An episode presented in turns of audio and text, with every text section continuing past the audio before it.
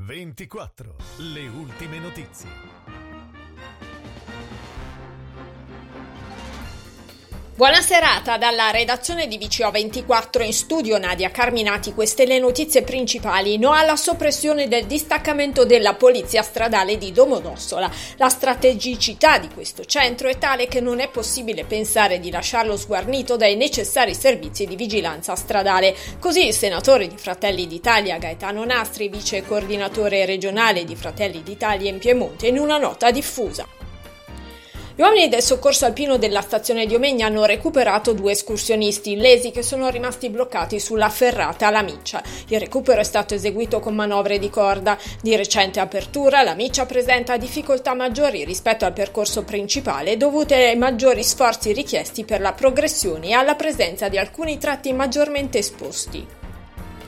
Sono 43 più di ieri i pazienti virologicamente guariti dal Covid-19, lo ha comunicato l'unità di crisi della regione Piemonte. Altri 967 sono in via di guarigione, ossia negativi al primo tampone di verifica dopo la malattia in attesa dell'esito del secondo. Sono invece 25 più di ieri nuovi casi positivi. Non sono stati comunicati decessi. Anche quest'anno il Consorzio per il restauro delle cappelle del Sacro Monte ha provveduto all'assunzione a tempo determinato di una persona in grado di fornire ai visitatori notizie e indicazioni utili per scoprire le bellezze paesaggistiche, artistiche, storiche e religiose del Calvario domese. L'assunzione è stata resa possibile grazie ai contributi congiunti della Fondazione Paola Angela Ruminelli e della Fondazione Comunitaria del VCO tramite il Fondo Findomo. Inizia oggi e durerà per le prossime tre settimane la sperimentazione del senso unico a Suna.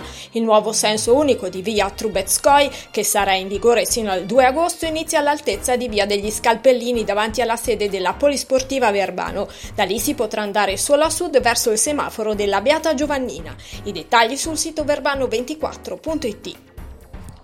Dopo mesi di sospensione l'associazione Ruminelli lavora per un lento ritorno alla normalità. Il primo concerto live, sebbene ancora in diretta streaming, si intitola Il suono della voce ed è in programma il 15 luglio alle 21 con l'esibizione di Roberto Holzer al pianoforte, accompagnato dalla voce di Elisa Marangoni.